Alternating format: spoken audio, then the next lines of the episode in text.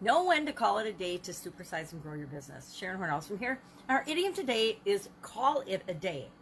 It's a pretty new idiom, first used as let's call it half a day in 1838. And that meant if somebody wanted to get off work early, they would just say, well, let's call it half a day, meaning that you would probably only get paid for half a day. Not sure exactly, but that's that's what I'm assuming based on my personal experience in in businesses and in corporate America. And then in 1919, call it a day meant, you know, let's wrap it up for today. Let's be done for today. Let's call it a day, and you know, we'll regroup and we'll be back here tomorrow. And it wasn't until 1938 when the idiom and the expression "let's call it a night" came into place. So it was 100 years between calling it half a day and calling it a night. and that meant, of course, hey, I'm done for the night. I'm exhausted. I am going home, going to sleep, and then we'll see what goes on after after this. i will see you tomorrow. Usually, it's followed by a, let's call it a day. I'll see you tomorrow. Have a good night. Something like that. I have personally used this expression thousands and thousands of times in my lifetime. At the end of every day, hey, let's call it a day. That's a wrap. We're done for today. I'll see you tomorrow. How do we know when enough is enough? Sometimes our work is structured for us outside of our control if we work for someone else, if we work in our companies, in our businesses, and in our organizations, we probably have regular hours that people are expected to show up and work and be there.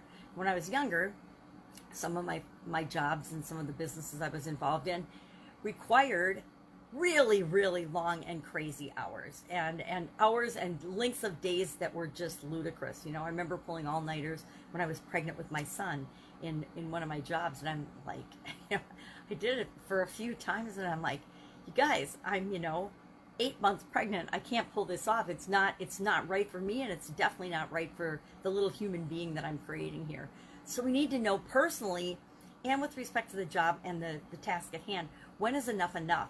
So call it a day not only means to end the actual workday, know when to end our workday, but also know it means knowing when to pause a project and pick it up again later I've had to do that with, with different projects and different businesses. We'd start an idea, we'd work down a path, and then something would happen that would impede the progress of that path. Um, I, think during COVID, I, we were working on, I was on a team that was working on a social app uh, and a, a social, pretty much hospitality app, and we ran into programming trouble and we paused that project and now, as we're going through COVID, I'm thinking, well, thank goodness we paused that project because it would have definitely been destroyed during this particular time in our, our at least in America, in our history and with what's going on in the world, it would have totally devastated that particular app and what we had originally planned for it. Now, given the changes with COVID, it's given us different ideas and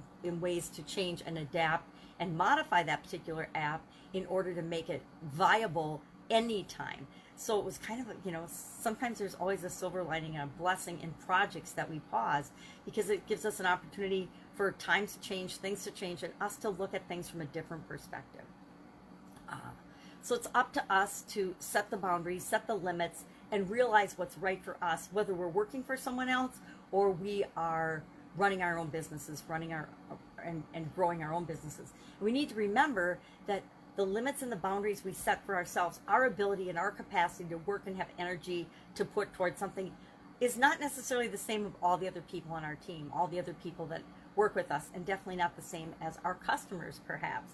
So we need to not only be aware of our own boundaries and limits, but also that of other people. We have to be accepting of that. You know, if some people can never work overtime, can never work outside the scheduled hours, we have to understand that that that is what they're capable of and not ex- get mad or, or punish them because they can't work an hour over sometimes or they can't be flexible with their start times or their stop times. Each of us have different needs and different requirements and we need to respect that. If we want our boundaries to be respected we have to respect other people's boundaries. Uh, so we need to each individually know when to say no and when to say yes and know when to set boundaries and know when to know when to go the extra mile know when to add um, extra effort and know when to um, change our way of doing things to accommodate and help other people to achieve the overall overarching goal and objective of what we're trying to achieve with a project or with our business or with our company.